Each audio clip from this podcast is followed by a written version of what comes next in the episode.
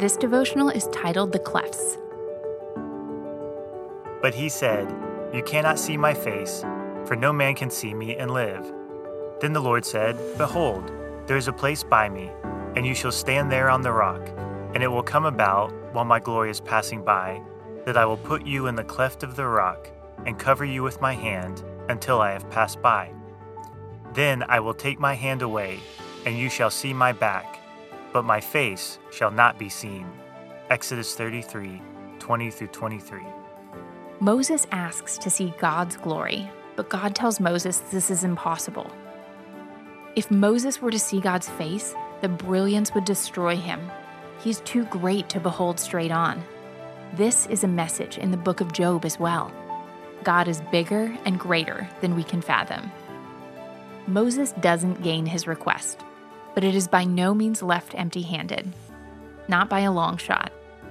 He is shown all of the presence of God he is able to bear. It is for Moses' own safety and well being that it was a limited reveal, a partial yes. But even this limited revelation caused Moses' face to shine so brightly that the people feared him, causing Moses to cover his face with a veil. If we, like Moses, seek to follow God as we exercise our gifts to serve in obedience, we have the opportunity to see God's glory. It will be a limited facsimile, but everything that happens in life, the way we feel, events, our relationships, is an opportunity to see the glory of God. We can choose to lament that our pride is not being fed or our compulsions are not being filled. Or we can appreciate the glimpses of God's glory with which we are blessed. Within each circumstance of life, we can steward our participation and trust the one more brilliant than we can comprehend.